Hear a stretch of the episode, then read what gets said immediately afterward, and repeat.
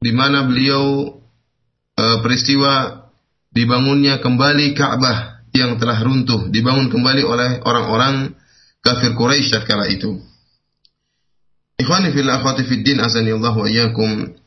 Kita ketahui bahwasanya Al-Ka'bah dan juga Al-Masjidil Haram, Al-Masjidil Haram merupakan rumah Allah yang pertama kali yang Allah bangun untuk manusia untuk beribadah kepada Allah Subhanahu wa taala. Sebagaimana dalam Al-Qur'an dalam surat Al-Imran ayat 96, Allah Subhanahu wa taala berfirman, Inna awwala baiti wudi'a lin-nasi lalladzi bi Bakkah mubarakan wa hudan lil alamin. Kata Allah Subhanahu wa taala, sungguhnya rumah Allah yang pertama kali yang diletakkan untuk manusia itu untuk beribadah kepada Allah, lalladzi bi Bakkah, yaitu yang ada di kota Mekah, mubarakan wa hudan lil alamin. Yang rumah tersebut penuh barakah dan merupakan petunjuk bagi al-alamin, bagi seluruh umat manusia. Dan dialah uh, rumah yang pertama kali, masjid yang pertama kali yang dibangun dalam rangka untuk beribadah kepada Allah. Dalam sebuah hadis yang diriwayatkan oleh Abu Dzar radhiyallahu taala anhu sebagaimana termaktub dalam Sahih Al-Bukhari, Abu Dzar radhiyallahu taala anhu berkata, "Sa'altu Rasulullah sallallahu alaihi wasallam an awwali masjid an awwali masjidin wudi'a fil ard." Aku bertanya kepada Rasulullah sallallahu alaihi wasallam tentang masjid yang pertama kali yang dibangun di atas muka bumi ini. Al maka Nabi Shallallahu Alaihi Wasallam berkata, Al Masjidil Haram yang pertama kali masjid yang pertama kali dibangun adalah Al Masjidil Haram. Kultu summa ai, aku katakan kepada Nabi kata Abu Dar, kemudian masjid apa? Qala Al Masjidil Aqsa. Setelah itu yang dibangun adalah Masjidil Aqsa setelah Masjidil Haram. Kultu kam bainahuma? Jarak di antara dibangunnya Masjidil Haram dan Masjidil Aqsa berapa jarak berapa lama jarak keduanya? Qala arba'una aman. Kata Nabi sallallahu alaihi wasallam 40 tahun. Kemudian kata Nabi sallallahu alaihi wasallam, "Tsumma al-ardu laka masjid." Adraktaka as-salatu, fahaitsu ma adrakatka as-salatu, fasalli. Ya. Kata Nabi sallallahu alaihi wasallam, kemudian bumi seluruhnya adalah masjid, di mana saja engkau bertemu dengan waktu sholat, sholat di mana saja. Selama masih di atas muka bumi, silakan sholat. Di sini jelas bahwasanya masjid yang pertama kali dibangun adalah Masjidil Haram. Ya. Dan yang membangun Masjidil Haram adalah yang masjid yang membangun Ka'bah adalah Nabi Ibrahim alaihissalam dan dibantu oleh putranya Nabi Ismail alaihi, alaihi salam sebagaimana telah lalu penjelasannya sebagaimana diisyaratkan oleh Allah Subhanahu wa taala dalam Al-Qur'an Wa idh yarfa'u Ibrahim minal baiti wa Ismail, Rabbana taqabbal minna innaka antas samiul alim. Dan tatkala Ibrahim alaihissalam mengangkat pondasi, membangun di atas pondasi, membangun Ka'bah di atas pondasi yang telah ada, yang telah diisyaratkan oleh Allah Subhanahu wa taala, Nabi Ibrahim bersama Nabi Ismail mereka membangun Ka'bah kemudian mereka berkata Rabbana taqabbal minna innaka antas samiul alim. Ya Rabb kami, terimalah dari kami amalan kami. Sungguhnya Engkau adalah Maha mendengar, lagi Maha mengetahui. Ikhwani fillah wa iyyakum.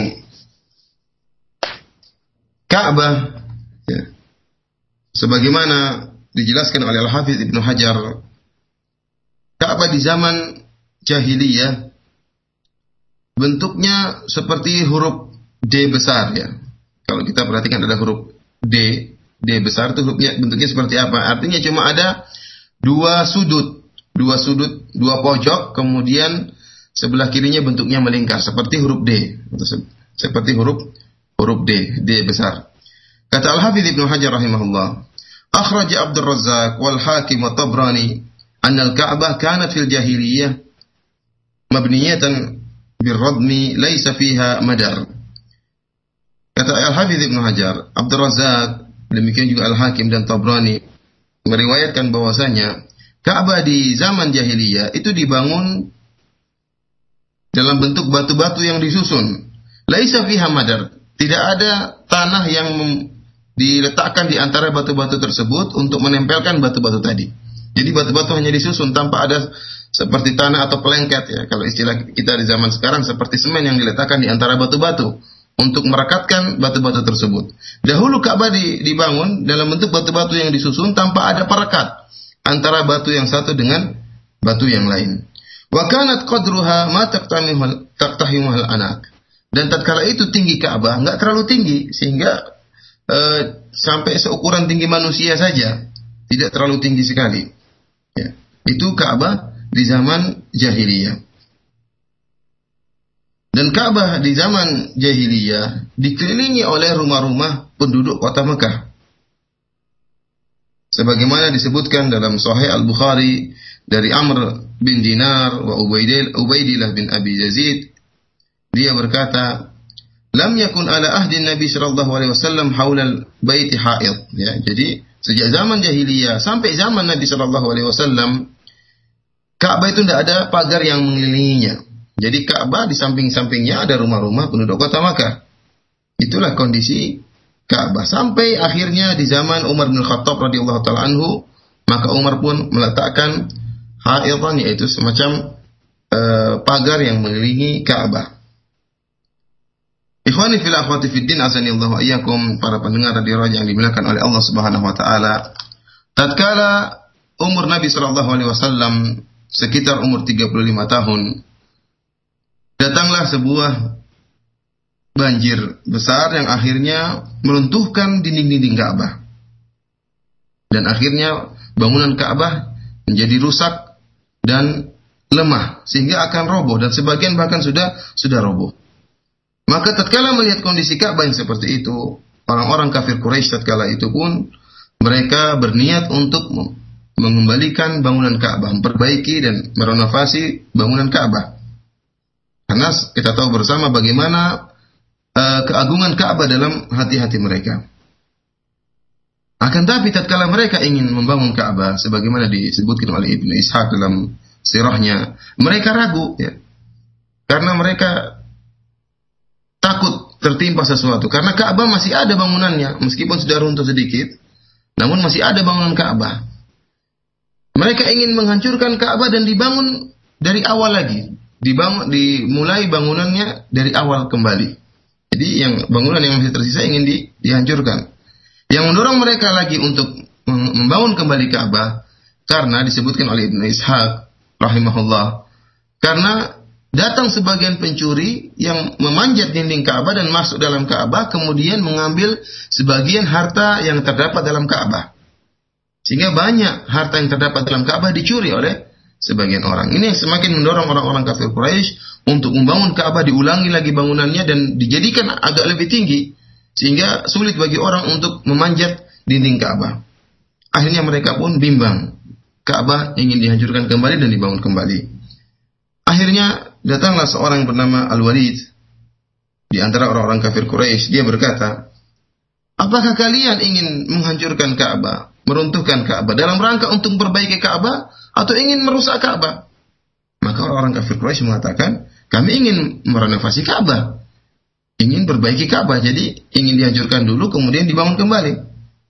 Kemudian kata dia, Inna Allah la, la yuhliku salihin. Kata Al-Walid, Allah tidak akan um, membinasakan orang-orang yang berbuat kebaikan.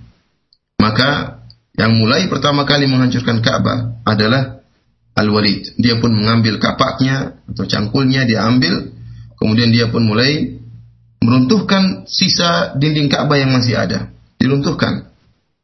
Orang-orang tatkala itu kafir Quraisy tidak ada yang e, berpartisipasi bersama Walid untuk menghancurkan Ka'bah. Mereka semua hanya nonton apa yang dilakukan Al-Walid. Mereka takut. Jangan-jangan terjadi sesuatu. Kata mereka, kita lihat apa yang akan dialami Al-Walid malam ini. Di siang hari dihancurkan Ka'bah, apa yang terjadi pada dia malam ini? Kalau memang apa yang dilakukan itu adalah salah, maka Allah tentunya akan menegurnya dan akan memberikan musibah kepadanya malam hari ini. Namun jika apa yang dilakukannya adalah benar, maka dia akan tidak akan tertimpa apa-apa. Maka ternyata di malam hari tersebut Al-Walid tidak di, tidak mengalami apa-apa.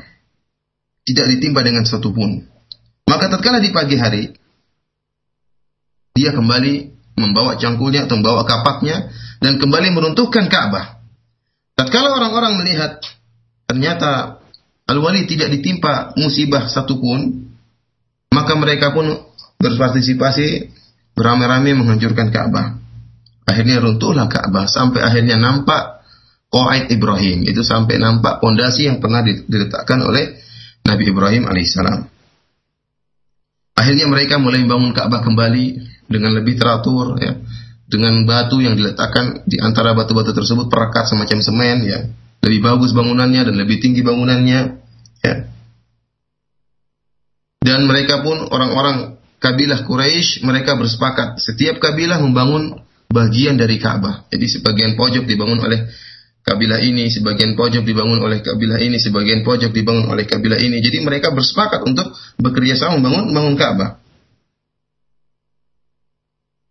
Akan tapi ikhwani fillah azani Allah para pendengar radio yang dimuliakan oleh Allah Subhanahu wa taala, orang-orang kafir Quraisy tatkala itu mereka bersepakat bahwasanya mereka tidak boleh membangun Ka'bah kecuali dengan harta yang halal. Kecuali dengan harta yang yang halal. Mereka tidak mau membangun Ka'bah dari harta hasil zina atau harta yang merupakan kezaliman, hak orang diambil, harta orang diambil untuk membangun Ka'bah, mereka tidak mau. Dan mereka juga tidak mau membangun Ka'bah dari hasil riba. Mereka tidak mau. Akhirnya mereka pun bangun Ka'bah dengan harta halal yang mereka kumpulkan. Orang-orang kafir Quraisy mereka berkumpul seluruhnya mengumpulkan harta halal mereka untuk membangun Ka'bah. Ternyata setelah mereka membangun Ka'bah, uang mereka kurang. Harta mereka untuk membangun Ka'bah kurang. Sehingga akhirnya mereka tidak bisa menutupi seluruh pondasi yang diletakkan oleh Nabi Ibrahim alaihissalam. Akhirnya Ka'bah pun baru dibangun uh, tidak sempurna, tidak sempurna 100%. Dan itulah Ka'bah yang ada sampai zaman sekarang ini. Posisinya ada seperti sampai Ka'bah yang ada zaman sekarang ini. Ka'bah yang ada zaman sekarang ini yang ada di kota Mekah itu tidak sempurna bangunannya sampai seluruh pondasi yang diletakkan oleh Nabi Ibrahim Nabi Ibrahim alaihissalam. Sehingga uh, bagian uh, Ka'bah masih ada yang kurang. Orang-orang kafir Quraisy pun memberi batasan bahwasanya itu batasan mereka meletakkan sebuah tanda yang dikenal sekarang dengan Hijr Ismail Hijr Ismail. Dahulu Ka'bah sampai Hijr Ismail tersebut seluruhnya tertutup dengan batu-batu sampai Hijr Ismail. Namun karena orang-orang kafir Quraisy uangnya kurang, sehingga mereka tidak mampu membangun Ka'bah sampai menutupi Hijr Ismail. Sehingga antara Ka'bah dengan Hijr Ismail ada lubang. Seharusnya itu ada Ka'bah di situ. Sehingga akhirnya mereka hanya memberi tanda ada Hijr Ismail, tanda bahwasanya Ka'bah dahulu sampai Hijr Ismail. Jadilah antara Hijr Ismail dengan Ka'bah ada celah atau ada ada lubang. Oleh karenanya ikhwani fil akhwati azani Allah ayyakum uh, para pendengar radio Raja yang dimuliakan oleh Allah Subhanahu wa taala, para ulama menyebutkan orang ingin tawaf, ya, maka harus tawaf mengelilingi Ka'bah seluruhnya. Dia harus tawaf keluar dari Hijr Ismail. Jangan sampai ada seorang yang tawaf kemudian masuk di antara celah Hijr Ismail dengan Ka'bah. Barang siapa yang tatkala tawaf masuk di antara celah yang ada di antara Hijr Ismail dengan Ka'bah, maka berarti dia telah dia belum tawaf putaran penuh. Kenapa? Karena Ka'bah seharusnya Ka'bah itu ada berada di sampai di Hijr Ismail.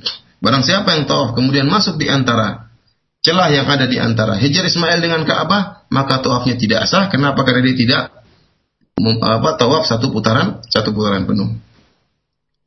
Kemudian ikhwani fillah azani Allah wa Ini juga merupakan rahasia kenapa Nabi Shallallahu alaihi wasallam tatkala tawaf beliau hanya mengusap uh, rukun Yamani dan Hajar Aswad.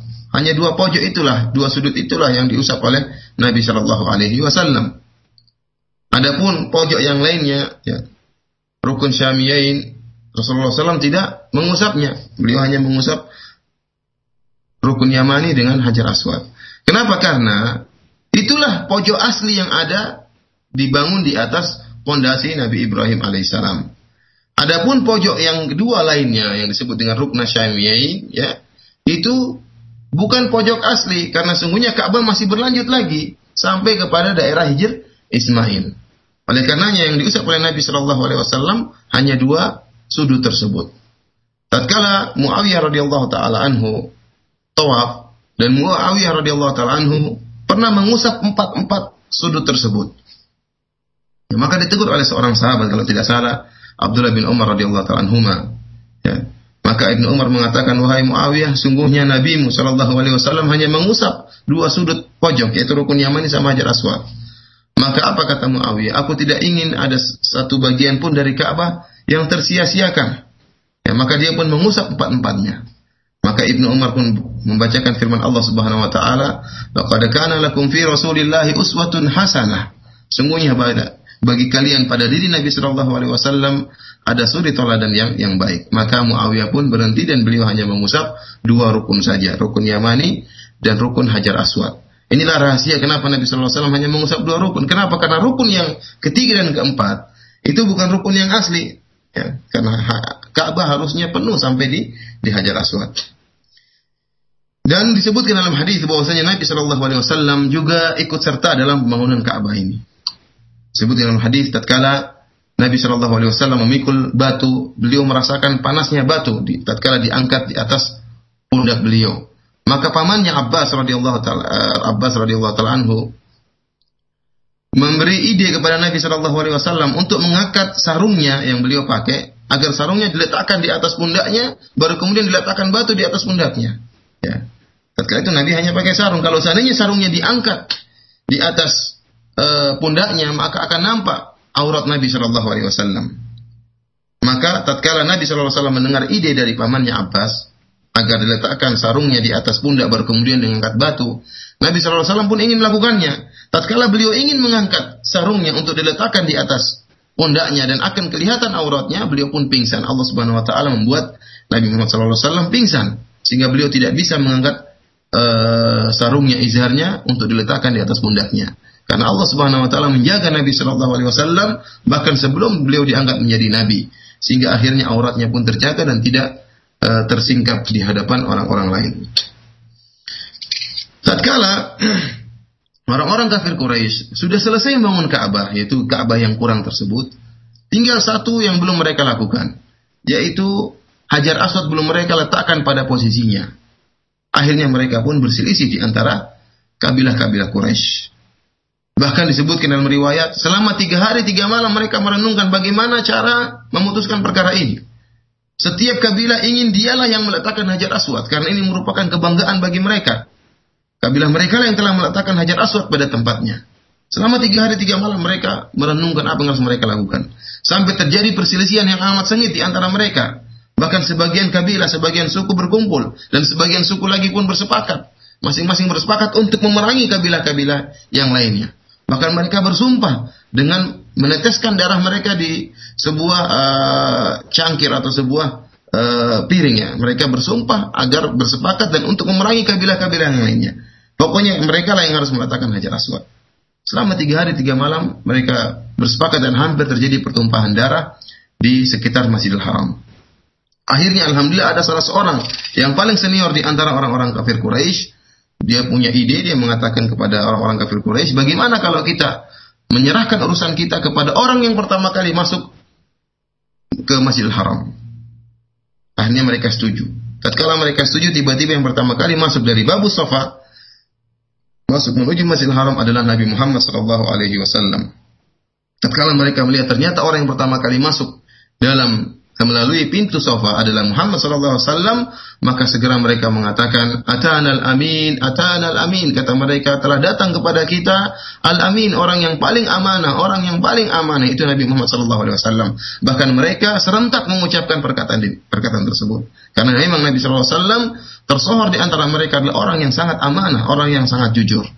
Maka Nabi Shallallahu Alaihi Wasallam pun uh, memberikan ide kepada mereka ya dengan uh, apa namanya uh, meletakkan kain, kemudian kain di di apa diuraikan, kemudian setelah itu diletakkan hajar aswad di tengah kain tersebut, maka setiap kabilah mengangkat pojok kain tadi jadi mereka meletakkan kain, kemudian di tengah kain diletakkan hajar aswad, kemudian mereka sama-sama mengangkat hajar aswad dengan memegang ujung-ujung kain. Seluruh kabilah mengangkat ujung-ujung kain tersebut. Akhirnya mereka sepakat dengan ide Nabi SAW.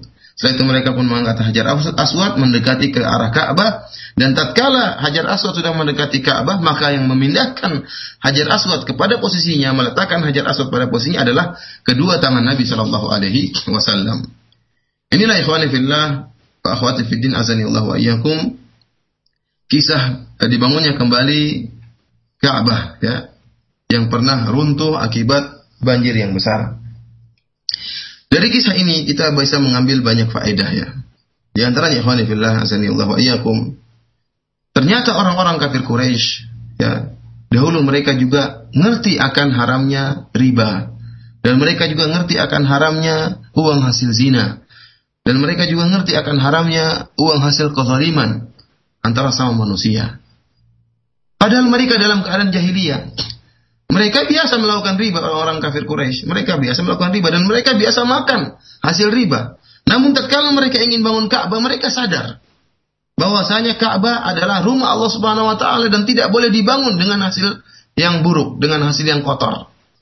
Sehingga akhirnya uh, mereka pun tidak mau membangun Ka'bah dengan hasil riba atau hasil zina atau hasil kezaliman. Sehingga akhirnya Ka'bah tidak mereka tidak bisa mereka bangun sempurna di atas pondasi yang telah diletakkan oleh Nabi Ibrahim alaihissalam. Bahkan Ka'bah akhirnya kurang, ya. Tidak sempurna bangunannya karena uang mereka yang tidak cukup. Setelah mereka kumpulkan dari hasil yang halal, ternyata uang mereka tidak cukup.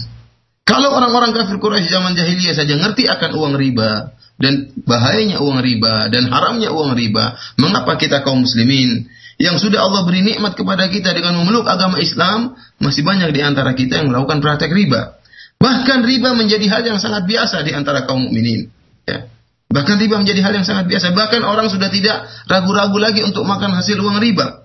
Bahkan sengaja meletakkan uangnya ya di bank-bank riba untuk memperoleh hasil riba tersebut. Ini sangat menyedihkan. Kalau orang-orang kafir Quraisy penyembah berhala, ya di zaman jahiliyah, ya ngerti akan haramnya riba. Kenapa kita kaum muslimin yang sudah memeluk agama Islam, anugerah dari Allah Subhanahu wa taala malah mempraktekkan praktek riba dan bahkan memakan hasil uang uang riba. Ini merupakan uh, hal yang sangat memalukan bagi kaum muslimin. Kemudian ikhwan fillah azani Allah wa di antara faedah yang penting juga kita bisa ambil dari kisah ini. Ternyata Nabi Muhammad sallallahu alaihi wasallam dikenal oleh orang-orang kafir Quraisy. Maka tatkala Nabi Muhammad SAW datang masuk dari pintu sofa, mereka mengatakan, Atana al-amin, radina bil amin. Kata mereka, kami telah datang kepada kita orang yang sangat amanah. Muhammad Sallallahu Alaihi Wasallam. Kami ridho dengan dia. Ya. Ini menunjukkan Nabi Sallallahu Alaihi Wasallam terkenal di antara mereka bahwasanya Nabi Sallallahu Alaihi Wasallam adalah orang yang sangat berakhlak mulia dan sangat terpercaya. Jadi ini merupakan uh, landasan yang sangat penting bagi seorang dai. Seorang dai ya berusaha agar dia terkenal di antara mad'unya, di antara masyarakat bahwasanya dia adalah seorang yang berakhlak mulia. Sebagaimana Nabi Shallallahu Alaihi Wasallam terkenal amanah dan terkenal juga jujur. Begitulah sifat Nabi Shallallahu Alaihi Wasallam. Adapun seorang dai yang tidak dikenal oleh masyarakat, tidak tahu bagaimana akhlaknya, kemudian mulai berdakwah, ya tentunya bagaimana dia bisa memberi pengaruh yang luar biasa kepada masyarakat. Ini juga dalil bahwasanya Nabi Shallallahu Alaihi Wasallam berinteraksi dengan orang-orang kafir Quraisy. Nabi Shallallahu Alaihi Wasallam berinteraksi dengan mereka. Nabi Shallallahu Alaihi Wasallam tidak kemudian uzlah, tidak bersendirian, tidak gaul dengan masyarakat. Tidak, Rasulullah SAW gaul dengan masyarakat. Bahkan Rasulullah SAW ikut serta dalam membangun Ka'bah. Sebagaimana telah kita jelaskan pada pertemuan lalu, Rasulullah SAW juga ikut serta dalam halful fudul, dalam apa namanya perjanjian al-fudul bersepakat sama-sama orang-orang kafir Quraisy. Beliau bermuamalah dengan orang-orang kafir Quraisy. Kalau beliau tidak bermuamalah dengan orang-orang kafir Quraisy, dari mana orang-orang kafir Quraisy mengetahui bahwasanya Muhammad adalah orang terpercaya? Mereka tahu Nabi Muhammad SAW orang terpercaya. Kenapa? Karena mereka telah bermuamalah dengan Nabi Shallallahu Alaihi Wasallam. Dan ini sangat penting bagi seorang dai. Seorang dai berusaha untuk bermuamalah dengan masyarakatnya, meskipun masyarakatnya rusak. Meskipun masyarakatnya berada di atas kesyirikan, meskipun masyarakatnya berada di atas bid'ah, meskipun masyarakatnya berada di atas maksiat atas penyimpangan, bermuamalah dengan mereka bukan berarti ikut serta dalam maksiatnya, enggak.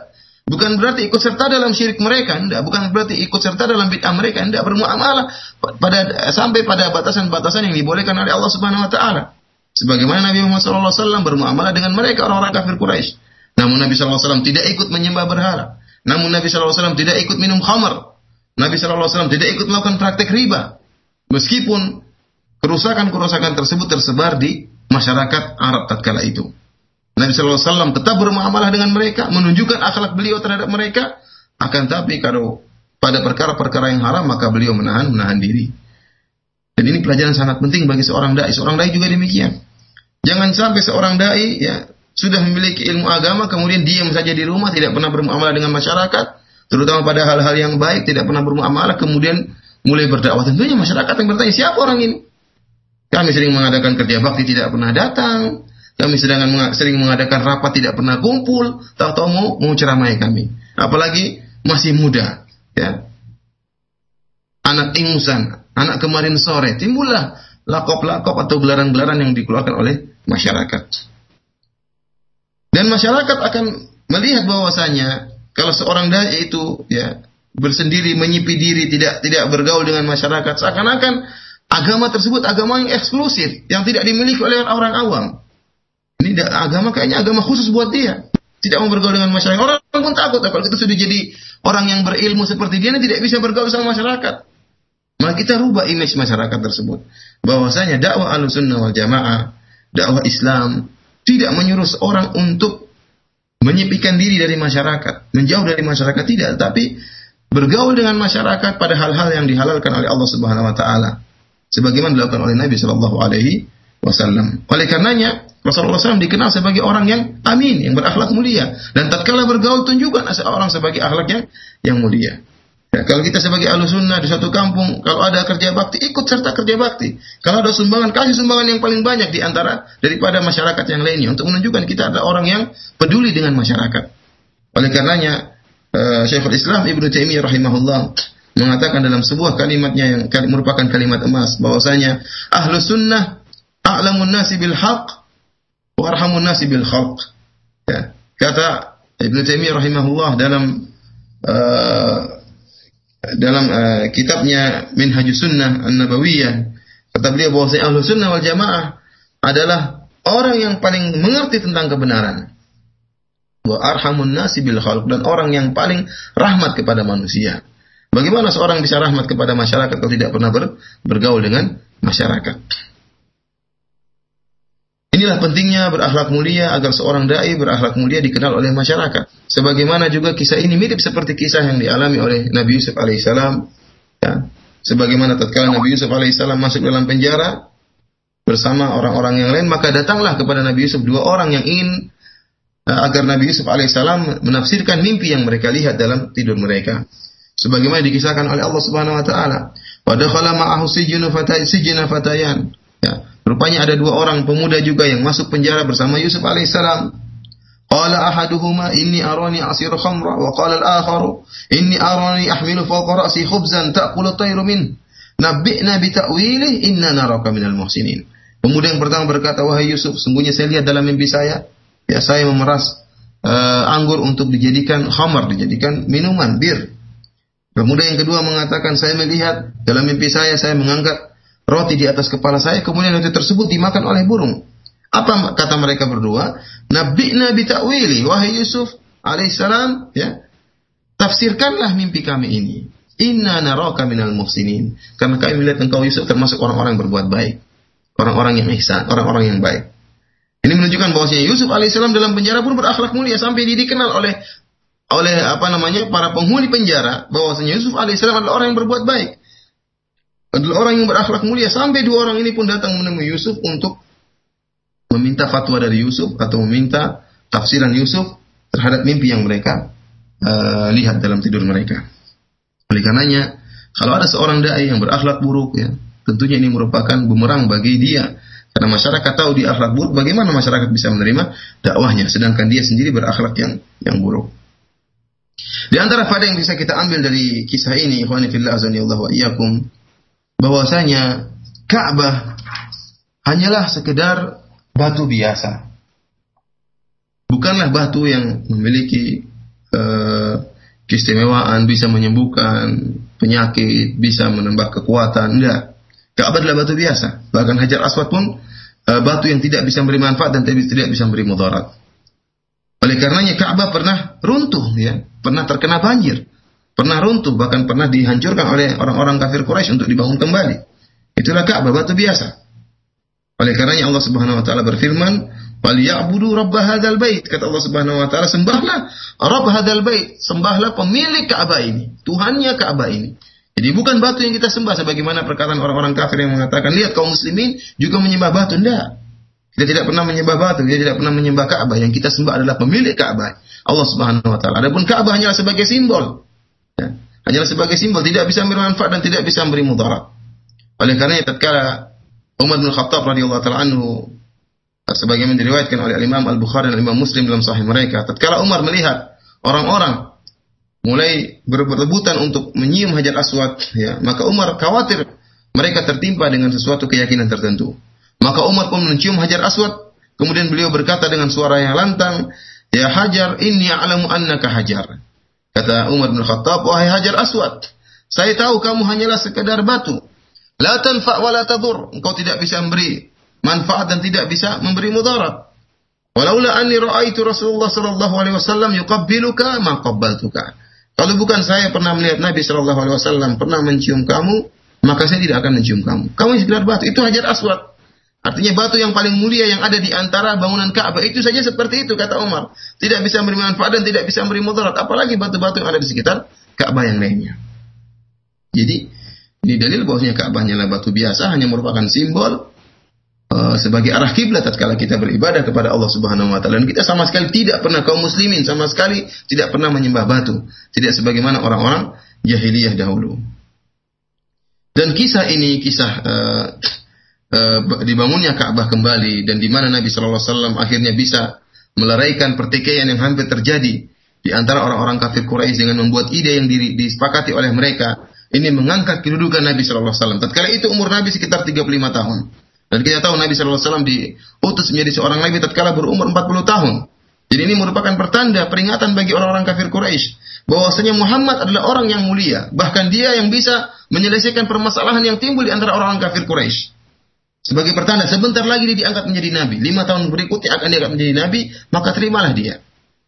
Namun ikhwani fil azani Allah iyyakum. Ternyata setelah Rasulullah SAW berumur 40 tahun dan diangkat menjadi nabi, banyak orang kafir Quraisy yang kemudian kafir kepada Muhammad. Ya. Mereka lupa bahwasanya mereka pernah ridho dengan Muhammad, pernah ridho dengan keputusan Muhammad. Mereka lupa bahwasanya mereka pernah mensifati Muhammad dengan perkataan Al-Amin, orang yang sangat amanah. Bahkan mereka pernah mengatakan, "Majar Rabbna alaika kadiba." Mereka mengatakan, "Kami tidak pernah melihat engkau Muhammad berdosa." Itu pengakuan orang-orang kafir Quraisy. Tatkala Muhammad Shallallahu Alaihi Wasallam pernah mengumpulkan mereka di bawah Jabal Sofa. Rasulullah SAW mengumpulkan orang-orang kafir Quraisy. Rasulullah mengatakan, wahai orang-orang Quraisy, kalau saya kabarkan bahwasanya di balik gunung ini ada pasukan perang yang akan datang menyerang kita, aku untuk musaddiqi, apa kalian akan membenarkan perkataanku? Kata orang-orang kafir Quraisy saat itu serentak, majar robna alaika kadiba. Kami tidak pernah tahu engkau dusta wahai Muhammad. Ya. Rasulullah mengatakan, fa ini maka aku ingatkan kepada kalian tentang sebuah adab yang akan datang. Ya. Mengingatkan akan akhirat. Setelah Rasulullah mengingatkan mereka akan akhirat, baru mereka kemudian menuduh Rasulullah SAW dengan uh, kedustaan dan gelaran-gelaran yang sangat buruk. Dan ini merupakan tasliyah bagi kita untuk menenangkan hati kita. Kalau Nabi Muhammad SAW saja yang dikenal oleh dikenal sebagai al-amin orang yang sangat amanah, orang yang sangat jujur, berakhlak sangat mulia ya. Itu saja akhirnya diberi gelaran dengan gelaran yang sangat buruk. Dikatakan pendusta, dikatakan penyair gila. Ya. Jadi bayangkan dikatakan majnun orang gila, dikatakan penyair, dikatakan pendusta, dikatakan sabi orang yang keluar dari agama nenek moyang dengan gelaran-gelaran julukan-julukan yang paling buruk tatkala itu. Itu diberi kepada siapa? Kepada Muhammad yang sangat dikenal sebagai akhlak yang mulia. Namun Rasulullah SAW tetap berjalan di atas dakwah, dakwahnya dan tidak peduli dengan julukan-julukan yang di dilontarkan oleh orang-orang kafir Quraisy. Apalagi kita yang akhlak kita buruk, yang akhlak kita tentunya jauh dari akhlaknya Rasulullah SAW. Kalau tatkala kita berdakwah kemudian kita diberi gelaran-gelaran dengan gelaran-gelaran yang buruk, maka hendaknya kita bersabar. Lihatlah Nabi kita Muhammad SAW yang akhlaknya sangat mulia, toh masih diberi gelaran dengan gelaran yang sangat buruk. Kita pernah diberi gelar apa oleh masyarakat? Apa kita pernah dikatakan orang gila? Mungkin tidak pernah di antara kita. Kita dakwah bagaimanapun tidak pernah ada yang mengatakan kita gila. Tidak ada yang mengatakan kita penyair sinting, tidak ada. Tidak ada yang mengatakan kita kezab, pendusta besar, tidak ada. Yang paling dikata-katain dan kata-kata yang lebih rendah yang pernah disampaikan kepada Muhammad. Oleh karena kita tatkala dituduh dengan tuduhan yang bermacam-macam, dijuluki dengan julukan bermacam-macam, ingatlah bagaimana Rasul kita Muhammad SAW yang pernah diberi gelaran-gelaran padahal akhlak beliau sangat terkenal di kalangan kafir kafir Quraisy. Hal ini mengangkat bagi, meng, uh, kejadian pembangunan Ka'bah ini mengangkat uh, martabat Nabi Shallallahu Alaihi Wasallam sebagai persiapan beliau untuk diutus menjadi seorang nabi. Ikhwani fillah wa akhwati fid azani iyyakum para pendengar radio Raja yang dimuliakan oleh Allah Subhanahu wa taala. Dan sebelum kita melangkah pada uh, diangkatnya Nabi sallallahu alaihi wasallam sebagai seorang nabi atau sebagai seorang rasul, ternyata Allah Subhanahu wa taala menjaga Nabi sallallahu alaihi wasallam ya agar tidak terjerumus dalam kesyirikan atau agar tidak terjerumus dalam kemaksiatan.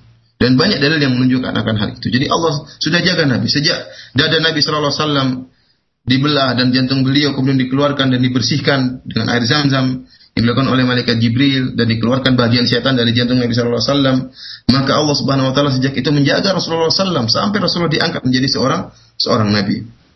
Oleh karenanya, Nabi Shallallahu Alaihi Wasallam tidak pernah menyembah berhala sama sekali. Bahkan tatkala beliau tawaf, beliau tidak pernah mengusap berhala sama sekali. Sebagaimana pernah diriwayatkan oleh Al Baihaqi dengan sanad yang sah, dengan sanad yang hasan ya dari Zaid bin Harithah radhiyallahu taala anhu. Suatu saat Zaid bin Harithah tawaf bersama Nabi Shallallahu alaihi wasallam. Dan kita tahu bahwasanya di Ka'bah ada dua patung yaitu Isaf dan Nailah yang terbuat dari perunggu. Orang-orang musyrikin Arab tatkala mereka tawaf mereka mengusap Isaf dan Nailah sebagai bentuk penyembahan terhadap dua patung tersebut. Maka Rasulullah SAW pun tawaf bersama Zaid bin Harithah. Kata Zaid, "Falamma marartu masahtu bihi." Tatkala saya pun tawaf dan saya melewati patung Isaf dan Nailah, saya pun menyentuh patung tersebut. Apa kata Rasulullah SAW? La tamussahu. Jangan kau sentuh patung tersebut. Apa kata Zaid? Fakultu fi nafsi la amus la amusannahu. Saya akan menyentuh patung tersebut. Hatta anzur ma yakun. Dan saya ingin lihat bagaimana apa yang akan terjadi. Jadi Zaid tetap ngeyel untuk uh, mengusap patung tersebut. Ini di zaman jahiliyah ketika itu. Rasulullah SAW belum diangkat menjadi menjadi nabi. Maka dia pun tahu pada kembali Famasahtu. Zaid kembali mengusap patung tersebut.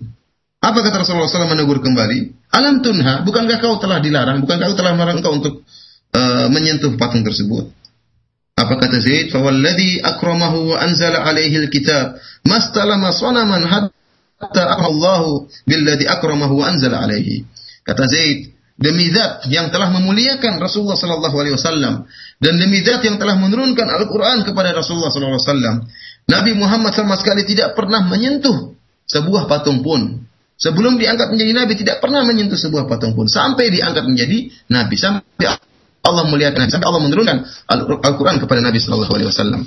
Ini dalil yang menunjukkan bahwa Rasulullah SAW meskipun hidup bersama orang-orang kafir Quraisy dan beliau juga beribadah tawaf namun beliau tidak pernah menyentuh sebuah patung pun, sebuah berhala pun. Demikian juga di antara penjagaan Allah Subhanahu wa taala terhadap Rasulullah. Rasulullah SAW tidak pernah minum khamar sama sekali bahkan tidak pernah melakukan perbuatan fahisyah, tidak pernah ikut uh, melakukan perjudian dan tidak pernah melakukan eh, hal-hal uh, yang uh, lahun, hal-hal yang sia-sia, yang yang yang apa namanya yang merupakan kemaksiatan yang dilakukan oleh para, para pemuda tatkala itu. Padahal Nabi SAW berinteraksi dengan mereka. Di antaranya tadi telah kita sebutkan bagaimana Allah menjaga aurat Nabi SAW. Tatkala Rasulullah SAW ikut serta dalam bangun Ka'bah, dan pamannya Abbas memberi isyarat, memberi usul kepada Nabi supaya pundaknya tidak terasa panas dan tidak merasakan sakitnya karena beratnya batu, maka Abbas bin Abdul Muttalib radhiyallahu anhu mengusulkan kepada Nabi agar Nabi mengangkat izarnya, mengangkat sarungnya untuk diletakkan di atas pundak baru kemudian diletakkan batu. Namun tatkala Nabi SAW ingin mengangkat izarnya, ingin mengangkat sarungnya, beliau pun pingsan. Sehingga auratnya pun terjaga dari pandangan manusia tatkala itu. Demikian juga Rasulullah SAW dijaga oleh Allah Subhanahu Wa Taala sehingga tidak ikut bernyanyi-nyanyi ria bersama para pemuda di zaman uh, jahiliyah. Dari Ali bin Abi Thalib radhiyallahu taala anhu, dia mengatakan, "Sami'tu Rasulullah SAW yaqul, saya pernah mendengar Rasulullah SAW bersabda, "Ma hamamtu bi syai'in mimma kana ahlul jahiliyah yahumuna bihi minal ghina illa lailatain." Kata Rasulullah SAW, Aku tidak pernah berkeinginan untuk melakukan sesuatu yang dilakukan oleh orang-orang jahiliyah.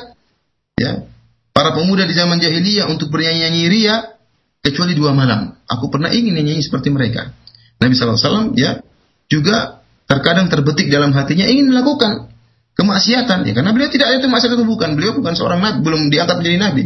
Ingin bernyanyi-nyanyi ria sebagaimana para pemuda orang-orang kafir Quraisy. Kata Nabi saya pernah berkeinginan seperti itu selama dua malam. Namun dua malam tersebut kata Nabi, asamani Allah Subhanahu wa taala fihi. Allah menjaga saya pada dua malam tersebut. Suatu malam di mana kata Nabi wasallam tatkala para pemuda Mekah ya, mereka berkumpul. Padahal tatkala itu kata Nabi, aku sedang mengembalakan kambing. Maka aku tulis sahibi, aku pun berkata kepada sahabatku, absir li ghanami hatta adkhula Makkah fa asmura fiha kama yasmurul fityan. Kata Nabi SAW kepada sahabatnya, tolong lihat kambing saya, tolong engkau gembalakan kambing saya. Saya mau pergi masuk ke Mekah. Ingin berkumpul dengan para pemuda, dan saya ingin ngobrol, ingin jagongan, malam-malam, ingin ngobrol bersama mereka. Biasa pemuda, Rasulullah SAW ketika masih muda, dan ingin berkumpul sama pemuda, ingin ngobrol-ngobrol di malam hari, melakukan samar, ngobrol di malam hari bersama mereka. Kata sahabat Nabi, wala bala.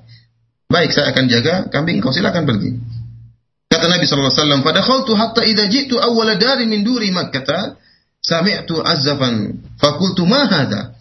Maka tatkala saya pun masuk ke dalam kota Mekah, ya. Jadi setelah beliau keluar menjauh di menggembalakan kambing, tatkala beliau masuk ke kota Mekah itu di perumahan yang ada di kota Mekah, maka beliau mendengar ada acara walimah.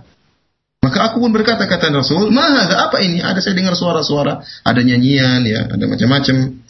Faqila tazawwaj fulan fulana. Fajalastu wa daraba Allah Ta'ala ala udhuni. Wallahi ma aiqadani illa masus syams. Maka aku pun ingin, kata Nabi, aku pun ingin masuk ke dalam acara tersebut. Ingin mendengar nyanyian mereka, ingin mendengar musik-musik yang dilakukan oleh mereka. Ya. Tiba-tiba Allah pun menutup telingaku.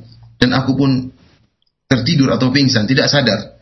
Dan akhirnya yang membangunkanku adalah uh, terik matahari. Aku pun terbangun ke keesokan harinya. Di sini lihat bagaimana Rasulullah SAW dijaga oleh Allah Subhanahu Wa Taala sehingga tidak sempat mendengar hal-hal tersebut. Ingin beliau ikut serta dengan para pemuda melakukan acara nyanyian, ngobrol, kemudian namun Allah Subhanahu Wa Taala menjaga beliau sehingga membuat beliau tidak mendengar dan tertidur dan akhirnya terjaga tatkala di pagi hari karena panasnya terik matahari. Akhirnya aku pun pulang menemui sahabatku.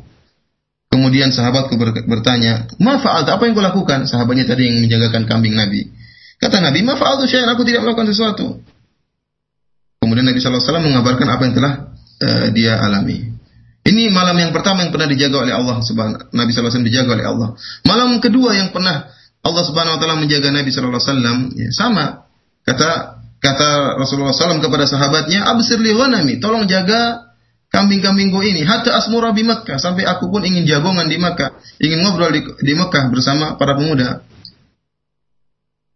Kata Nabi SAW, tatkala aku masuk dalam kota Mekah, aku mendengar apa yang pernah aku dengar tatkala malam yang dulu. Maka aku katakan, ada acara apa ini? Maka dikatakan kepadaku, ada acara walimah pernikahan fulan dengan fulana. Maka aku pun ingin melihat apa yang terjadi dalam acara tersebut. Tiba-tiba Allah Subhanahu wa taala menutup telingaku dan aku pun tertidur, ya. Dan aku tidak terjaga kecuali di pagi hari karena ada terik matahari yang sangat panas. Maka aku pun kembali kepada sahabatku Sahabatku kembali pun, eh, pun kembali bertanya kepadaku, apa yang telah engkau lakukan? Kataku, aku tidak melakukan sesuatu. Kemudian aku pun mengabarkan kepadanya tentang apa yang telah aku uh, alami. Di sini ikhwani fillah azani Allah jelas bahwasanya Rasulullah SAW terjaga, dijaga oleh Allah Subhanahu wa taala dari mendengarkan mendengarkan hal-hal yang diharamkan oleh Allah Subhanahu wa taala padahal beliau belum diangkat menjadi uh, nabi. Inilah ikhwani fillah azani Allah ya. Uh, apa yang bisa anda sampaikan pada kesempatan kali ini ya tentang peristiwa-peristiwa yang terjadi sebelum Rasulullah SAW diangkat menjadi seorang nabi. Dan insya Allah pada pertemuan berikut kita akan mulai masuk tentang uh, diangkatnya Muhammad Wasallam menjadi seorang nabi. Demikian saja Allah Taala alam bisawab. Nah, demikian di Hotel Islam, saudaraku seiman, para pendengar di mana pun Anda berada. Kajian untuk kesempatan di siang hari ini dari Sirah Nabawiyah As-Sahihah bersama Al-Ustaz Firanda Hafizullah Ta'ala. Selanjutnya Hotel Islam kami berikan kesempatan untuk Anda yang akan bertanya kepada Al-Ustaz di kesempatan siang hari ini secara langsung. Kami berikan kesempatan Anda hubungi kami di 0218236543 atau bisa dengan melalui pesan singkat di 081 9896543. Tapi untuk yang pertama kami angkat dari penelpon terlebih dahulu. Halo. Halo, Assalamualaikum. Iya, Waalaikumsalam. Silahkan dari mana Pak? Dari Doni Serpong. Silakan Pak Doni. Assalamualaikum Ustaz. Uh, Waalaikumsalam uh, uh, sebelum Nabi diangkat menjadi Rasul, uh, menurut sejarah yang saya tahu katanya dia seorang pedagang gitu ya, pedagang dari barang dagangnya uh, dari Siti Khadijah gitu. Iya. Nah, apakah benar sejarah itu sampai dia berdagang sampai menjadi saudagar yang besar gitu? Assalamualaikum ya. warahmatullahi wabarakatuh. Waalaikumsalam warahmatullahi wabarakatuh. Uh, Allah Taala alam bisawab. Sebagaimana telah kita jelaskan pada pertemuan lalu, bahwasanya Nabi Shallallahu Alaihi Wasallam beliau bekerja ya sebagai pekerjanya Khadijah radhiyallahu taala anha. Jadi Khadijah adalah bos Nabi Shallallahu Alaihi Wasallam melakukan mudharabah dengan Nabi Shallallahu Alaihi Wasallam yang memberi modal adalah yang memberi modal adalah Khadijah dan yang bekerja adalah Rasulullah sallallahu alaihi wasallam. Sehingga Nabi sallallahu alaihi wasallam membawa barang-barang Khadijah keluar kota di antara negeri Syam untuk kemudian e, menjualkan barang-barang Khadijah. Kemudian setelah Rasulullah SAW pulang menemui Khadijah, dilakukan bagi hasil. E, setelah itu Rasulullah SAW pun menikah dengan Khadijah radhiyallahu taala anha. Dan jadi yang kaya raya adalah Khadijah radhiyallahu taala anha. Adapun kemudian Nabi yang menjadi saudagar setelah itu ya Uh, wallahu taala alam karena tidak disebutkan dalam riwayat-riwayat yang sahih bahwasanya Rasulullah SAW dikenal sebagai saudagar yang kaya raya tidak. Yang disebut dalam riwayat yang sahih adalah Khadijah yang sebagai sebagai eh, wanita yang kaya raya. Ya. Adapun Rasulullah SAW tidak dikenal sebagai saudagar yang kaya raya. Memang benar dia berdagang, namun dia sebagai pekerja bukan pemilik modal. Allah Taala alam bisawab itulah riwayat yang sahih yang sampai kepada saya bahwasanya beliau uh, tidak ada riwayat satupun yang sahih menunjukkan beliau kemudian akhirnya menjadi saudagar yang yang kaya raya tatkala itu Allah taala alam bisawab. Baik, jazakallah khairan jawaban Ustaz. Berikut kami angkat dari penelpon yang kedua. Kami angkat. Halo. Assalamualaikum warahmatullahi wabarakatuh. Waalaikumsalam warahmatullahi Silakan dari mana, Pak? Dari Abu Aldi di Pekayon. Halo? Ya, silakan Bapak. Ya, Assalamualaikum warahmatullahi wabarakatuh, Pak Ustaz. Waalaikumsalam warahmatullahi wabarakatuh. Ya, mengenai eh, perjalanan eh, sebelum Nabi Muhammad diangkat jadi nabi itu yang awan itu apa sahih apa mengikuti beliau apa betul Pak Ustaz? Itu aja Pak Ustaz. Makasih. Assalamualaikum warahmatullahi wabarakatuh. Waalaikumsalam warahmatullahi wabarakatuh. Waalaikumsalam warahmatullahi wabarakatuh. Ya, ikhwani fillah Allah iyakum. Pada pertemuan dua pertemuan yang lalu ya, dua pekan yang lalu sudah saya jelaskan bahwasanya hadis ini yang di mana uh, ada awan mengikuti Nabi sallallahu alaihi wasallam tatkala Nabi sallallahu alaihi wasallam bertemu dengan pendeta Bahira. Hadis ini hadis yang diriwayatkan Imam Tirmizi rahimahullah dalam sunannya. Dan hadis ini diperselisihkan oleh para ulama tentang kesohihannya. Al-Imam Ad-Dahabi mengatakan hadis ini adalah hadis yang mungkar jiddan, hadis yang sangat mungkar. Akan tapi para jumhur ulama ahlul hadis, mayoritas ulama ahlul hadis mengatakan hadis ini hadis yang sahih ya di antaranya Al Hafidz Ibnu Hajar rahimahullah, kalau ulama sekarang seperti uh, Syekh Muhammad Nasir Al Albani rahimahullah ya. Jadi mayoritas ulama mengatakan hadis ini hadis yang sahih. Jadi kisah bahwasanya Rasulullah SAW awan mengikuti Nabi SAW, insya Allah kisah tersebut kisah yang uh, sahihah. Ya, meskipun kita katakan bahwasanya ada khilaf di antara para ulama tentang hadis tersebut sah atau tidak sah. Akan tapi kalau kita melihat kepada perkataan para uh, mayoritas ahlul hadis ya bahwasanya riwayat tersebut adalah riwayat yang sah. Wallahu taala alam bisawab. Baik, jazakallah khairan jawaban Ustaz. Berikut kami angkat dari pesan singkat Ustaz dari uh, Pak Ahmad di Cilengsi dan Ummu Salman di Priuk yang bertanya hal yang sama. Ustaz, uh, bagaimanakah menyikapi adanya informasi mengenai penemuan eh, benda-benda uh, yang berkaitan dengan para nabi, semisal uh, baru-baru ini ditemukan uh, uh, menurut kabar bahwasanya telah ditemukan kapal dari Nabi Nuh alaihi salam. Dan uh, apakah atau bagaimanakah sikap kita terhadap penemuan benda-benda uh, peninggalan para nabi? Demikian Ustaz. Jazakallahu khairan. Ikhwani fillah iyyakum. Hal-hal yang ditinggalkan oleh para nabi, ya.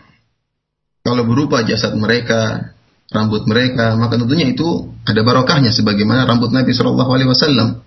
Ya, para nabi tubuh mereka berbarokah. Adapun seperti sisa baju mereka atau rumah mereka atau kapal mereka ya uh, tidak ada pengaruh penemuan tersebut dengan uh, agama seorang ya ada atau tidak ada tidak jadi masalah ya tidak ada pengaruhnya dengan agama seorang karena memang tidak uh, memiliki barokah sebagaimana jasad jasad mereka Sebagian orang mengatakan kami menemukan uh, tongkat Nabi Musa. Ada yang mengatakan kami menemukan kapal Nabi Nuh alaihissalam. Dari mana mereka tahu itu kapal Nabi Nuh alaihissalam? Ketemunya di mana? Terus apa benar itu kapal Nabi Nuh alaihissalam? Atau hanya sekedar kabar-kabar burung yang tersebar? Bahkan seperti di sini disebutkan ada sepeda Nabi Adam, subhanallah. Ada sepeda Nabi Adam, Nabi Adam naik sepeda dari mana taunya? Ya. Kemudian sepedanya ukurannya seperti apa? Subhanallah orang banyak cerita-cerita yang tersebar ya. Seperti orang mengatakan Jabal Rahmah dahulu adalah jabal gunung di mana e, Nabi Adam bertemu dengan kekasihnya Siti Hawa setelah berpisah lama. Ini cerita-cerita yang tidak tidak benar. Kalaupun memang benar ditemukan kapal Nabi Nuh, ya kita anggap sebagai sejarah saja. Ya, itu sejarah. Kalau memang benar itu kapal Nabi Nuh, sejarah bahwasanya bisa semakin memperkuat bahwasanya pernah terjadi peristiwa banjir besar di zaman Nabi Nuh alaihissalam. Meskipun tidak ada kapal ditemukan, kita pun tetap membenarkan karena Allah Subhanahu wa taala telah menyebutkan dalam uh, dalam uh, Al-Qur'an. Adapun kemudian menjadikan itu sebagai bahan untuk dijadikan tempat ziarah, kemudian diyakini bahwa itu adalah ada karomat, ada barokah, maka ini adalah hal yang bid'ah yang tidak pernah dilakukan oleh para sahabat. Rasulullah Shallallahu Alaihi Wasallam tatkala meninggal meninggal dunia meninggalkan rumahnya. Rumahnya di sisi di sisi masjid Nabi yaitu Hujratul Aisyah. Rumahnya Aisyah itu rumah yang pernah ditinggalkan ditinggali Nabi Shallallahu Alaihi Wasallam. Rasulullah SAW hidup di situ. Namun tidak ada seorang sahabat pun yang kemudian menjadikan rumah beliau sebagai tempat mencari barokah kemudian atau diambil kayunya sedikit demi sedikit tidak ada. Padahal rumah itu jelas di, pernah ditinggal oleh Nabi Wasallam salat tahajud di situ, beribadah di situ, ya. Namun tidak pernah rumah tersebut dijadikan sebagai sarana untuk mencari barokah dan macam-macam. Bahkan rumah tersebut dipugar, nah, dipugar oleh uh, oleh orang-orang setelah Nabi Shallallahu Alaihi Wasallam. Oleh karena disebut dalam riwayat kisah Ibnu Musayyib, tatkala uh, melihat Rasulullah SAW ingin dipugar, maka beliau pun menangis. Karena kita tahu bahwasanya rumah Nabi Shallallahu Alaihi Wasallam sangatlah kecil, sangatlah kecil rumah Nabi Shallallahu Alaihi Wasallam. Bahkan disebutkan dalam riwayat yang sahih dalam hadis Bukhari uh, rahimahullah bahwasanya Kata kata Aisyah radhiyallahu taala anha bahwasanya Rasulullah SAW tatkala salat malam di rumah Aisyah dan Aisyah radhiyallahu taala anha tidur dengan menjulurkan kaki di hadapan Nabi Shallallahu alaihi wasallam. Kalau Nabi wasallam ingin sujud, maka Nabi pun menyentuh kaki Aisyah agar Aisyah yang kakinya tadinya dijulur segera ditarik agar memberi tempat luang untuk sujud Nabi Shallallahu alaihi wasallam. Kata Aisyah radhiyallahu taala anha wa kanatil buyutu laisa fiha masabih. Tatkala itu rumah-rumah tidak ada lampunya. Sehingga saya tidak tahu kapan Nabi ingin sujud. Saya hanya sadar Nabi ingin sujud tatkala kaki kakiku telah disentuh oleh Nabi. Jadi Aisyah tatkala kakinya disentuh oleh Nabi, maka Rasulullah SAW pun dia pun menarik kakinya dan untuk memberi tempat luang untuk sujud Nabi Shallallahu Alaihi Wasallam. Jadi kita bisa bayangkan bagaimana kecilnya rumah Nabi Shallallahu Alaihi Wasallam tatkala itu, ya sangat kecil. Nah, rumah kita luas Rasulullah SAW untuk sholat saja masih kurang tempatnya. Itulah uh, rumah Nabi kita Shallallahu Alaihi Wasallam. Oleh karena tatkala rumah Nabi ingin dipugar, Said ibn Musayyib menangis. Seandainya kalau uh, orang-orang tahu melihat langsung bagaimana rumah Nabi mereka, agar mereka bisa mengambil pelajaran, agar tidak terpedaya dengan dunia yang sangat memukau ini.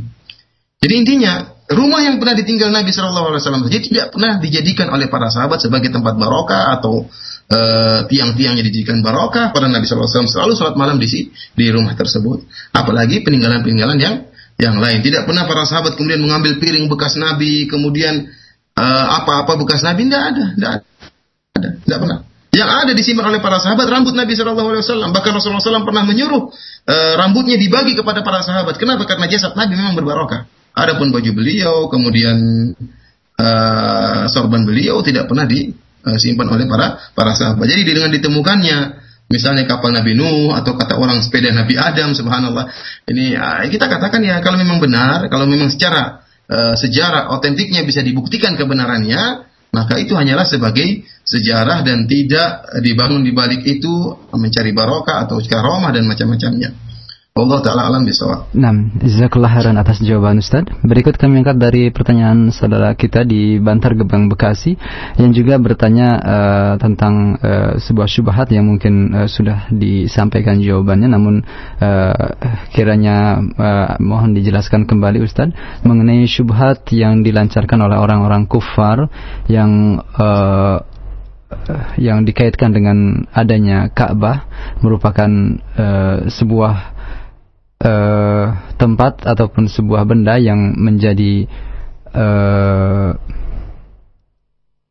Taib kami ulangi Ka'bah merupakan sebuah uh, tempat yang menjadi uh, sekutu dari Allah Subhanahu wa taala. Mohon penjelasan dari syubhat yang dilancarkan atau yang disampaikan oleh orang kafir tersebut Ustaz.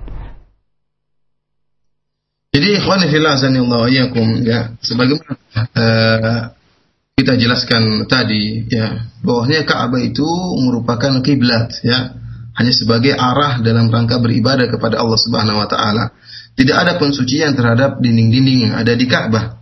Sebagaimana tidak telah jelaskan ya bahwasanya Umar bin Khattab radhiyallahu taala anhu tatkala mencium Ka'bah Sebagian diriwayatkan Imam Bukhari Imam Muslim kata Umar bin Khattab, "Inni a'lamu annaka hajar." Kamu saya tahu kamu hanya sekedar batu. La tanfa wa tadur. Tidak akan bisa memberi manfaat dan tidak bisa memberi mudarat. Laula anni ra'aitu Rasulullah SAW yuqabbiluka ma qabbaltuka. Kalau bukan saya pernah melihat Nabi mencium kamu, saya tidak bakalan cium kamu. Jadi tidak ada sama sekali penyembahan terhadap batu, terhadap Ka'bah. Ya, tidak ada keyakinan bahwasanya Ka'bah bisa memberi manfaat, tidak bisa memberi mudarat. Allah mengatakan, "Falyabudu rabb hadzal bait." Sembahlah pemilik Ka'bah. Bukan Ka'bah yang yang disembah Ka'bah hanya sekedar sekedar batu ya. Tidak bisa beri manfaat, tidak bisa memberi mudarat. Oleh karenanya tidak tidak benar perkataan orang-orang kafir yang mengatakan Ka'bah dijadikan sekutu, dijadikan tandingan bagi Allah Subhanahu wa taala, tidak ya. Bahkan orang-orang bahkan orang-orang kafir Quraisy dahulu pun tidak melakukan demikian.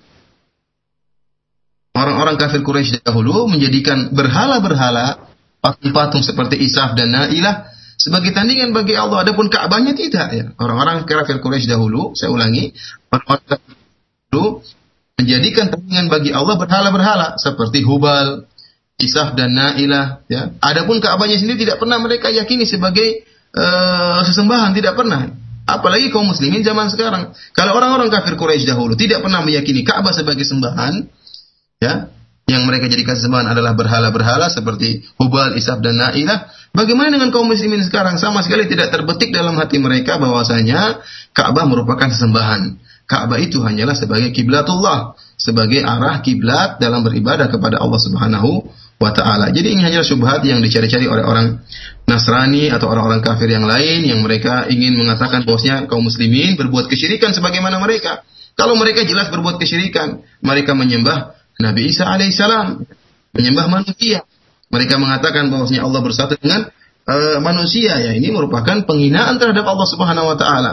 Seluruh akidah yang mengatakan bahwasanya Allah bersatu dengan makhluknya, di situ ada nilai penghinaan terhadap Allah Subhanahu wa taala. Kenapa? Yang pertama menunjukkan Allah harus menurunkan levelnya ya. Dari level ketuhanan turun menjadi level manusia untuk bisa bersatu dengan manusia Nabi Isa atau yang lainnya. Ini menunjukkan penghinaan terhadap Allah. Yang kedua menunjukkan bahwasanya Allah Subhanahu wa taala menempati tempat yang penuh kekurangan. Bukankah Nabi Isa juga sakit? Bukankah Nabi Isa juga buang air ya? Nah, di situ Allah bersatu dengan makhluk yang seperti itu yang penuh dengan kekurangan. Ini menunjukkan penghinaan terhadap Allah Subhanahu wa taala. Dan yang ketiga, di antara yang menunjukkan penghinaan terhadap Allah, yaitu Allah Subhanahu wa taala butuh kepada Nabi Isa.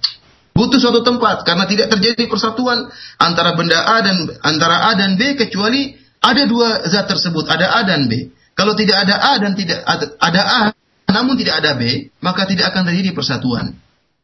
Orang-orang Nasrani mengatakan bahwasanya Allah bersatu dengan Nabi Isa. Berarti terjadi persatuan tetap butuh kepada Isa. Ini menurut Allah Subhanahu wa taala kepada makhluk.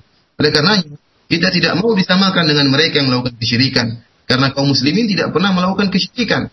Manusia saja tidak kita sembah, Ya, Nabi Muhammad saja tidak kita sembah, apalagi sekedar batu yang ada di Ka'bah. Allah taala alam bisawab. Nah, jazakallah khairan atas jawaban Ustaz. Berikut kami angkat dari penelpon kembali yang uh, sudah masuk. Halo.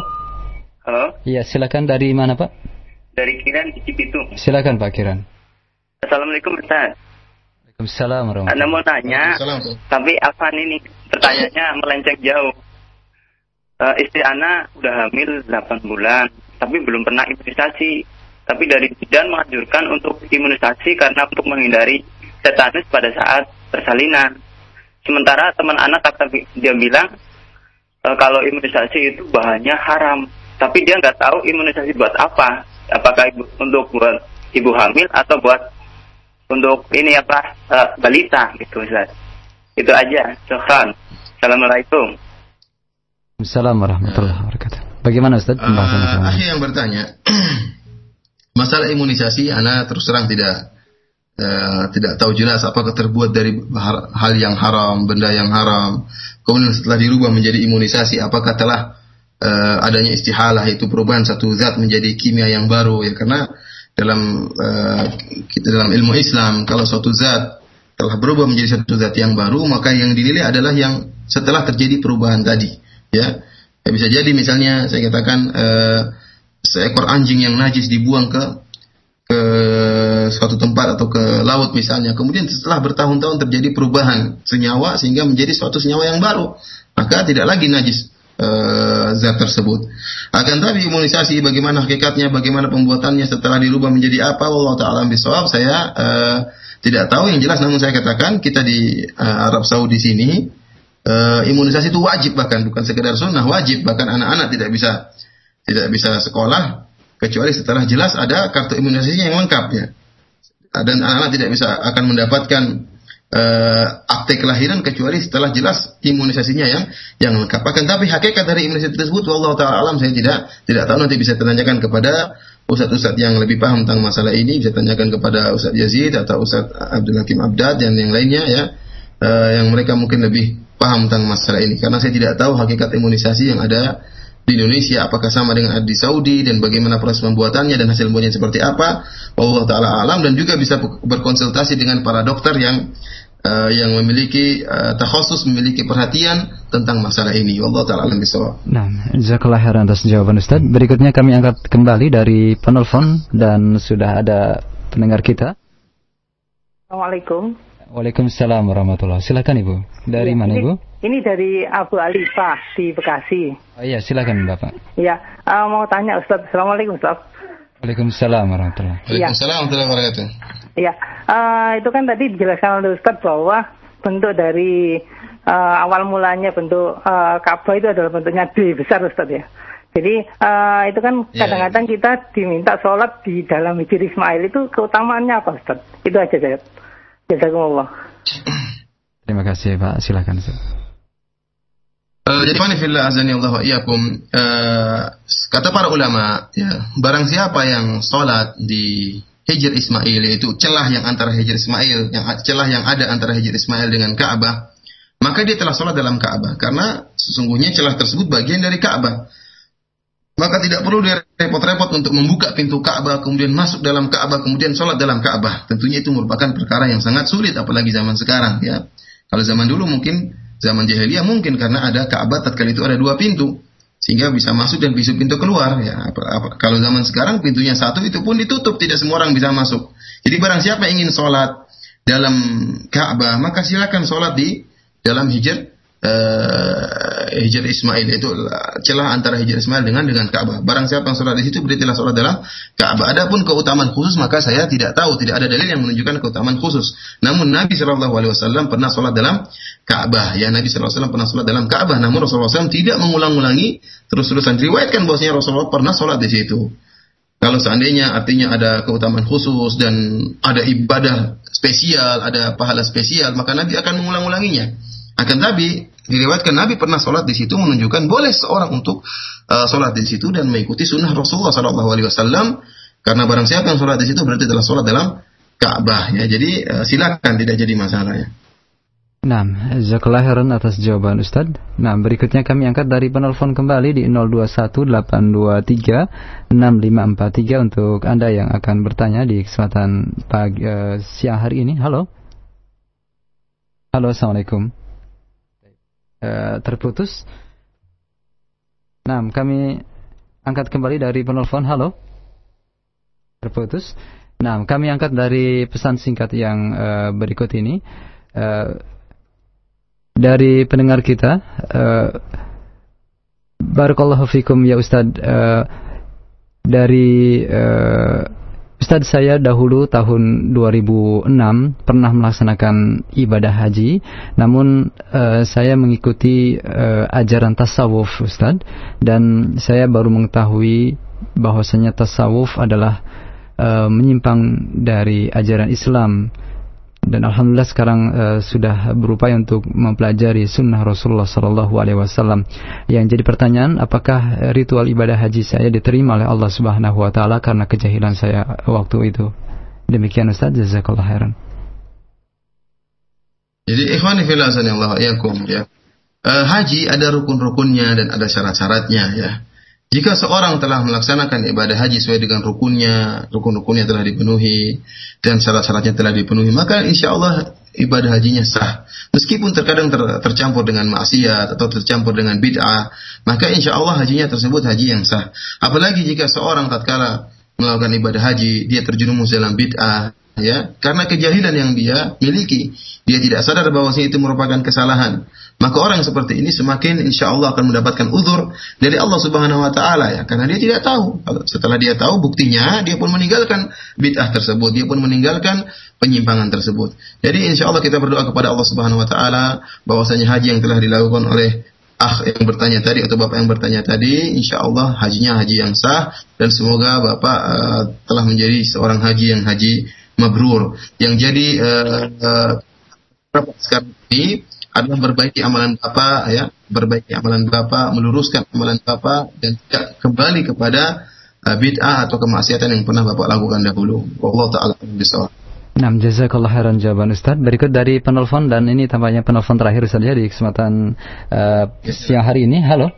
Assalamualaikum. Ya, Waalaikumsalam warahmatullahi Silakan Ibu. Saya juga mau menanyakan ini yang uh, agak keluar dari Mas dari bahasan ini Pak, maaf.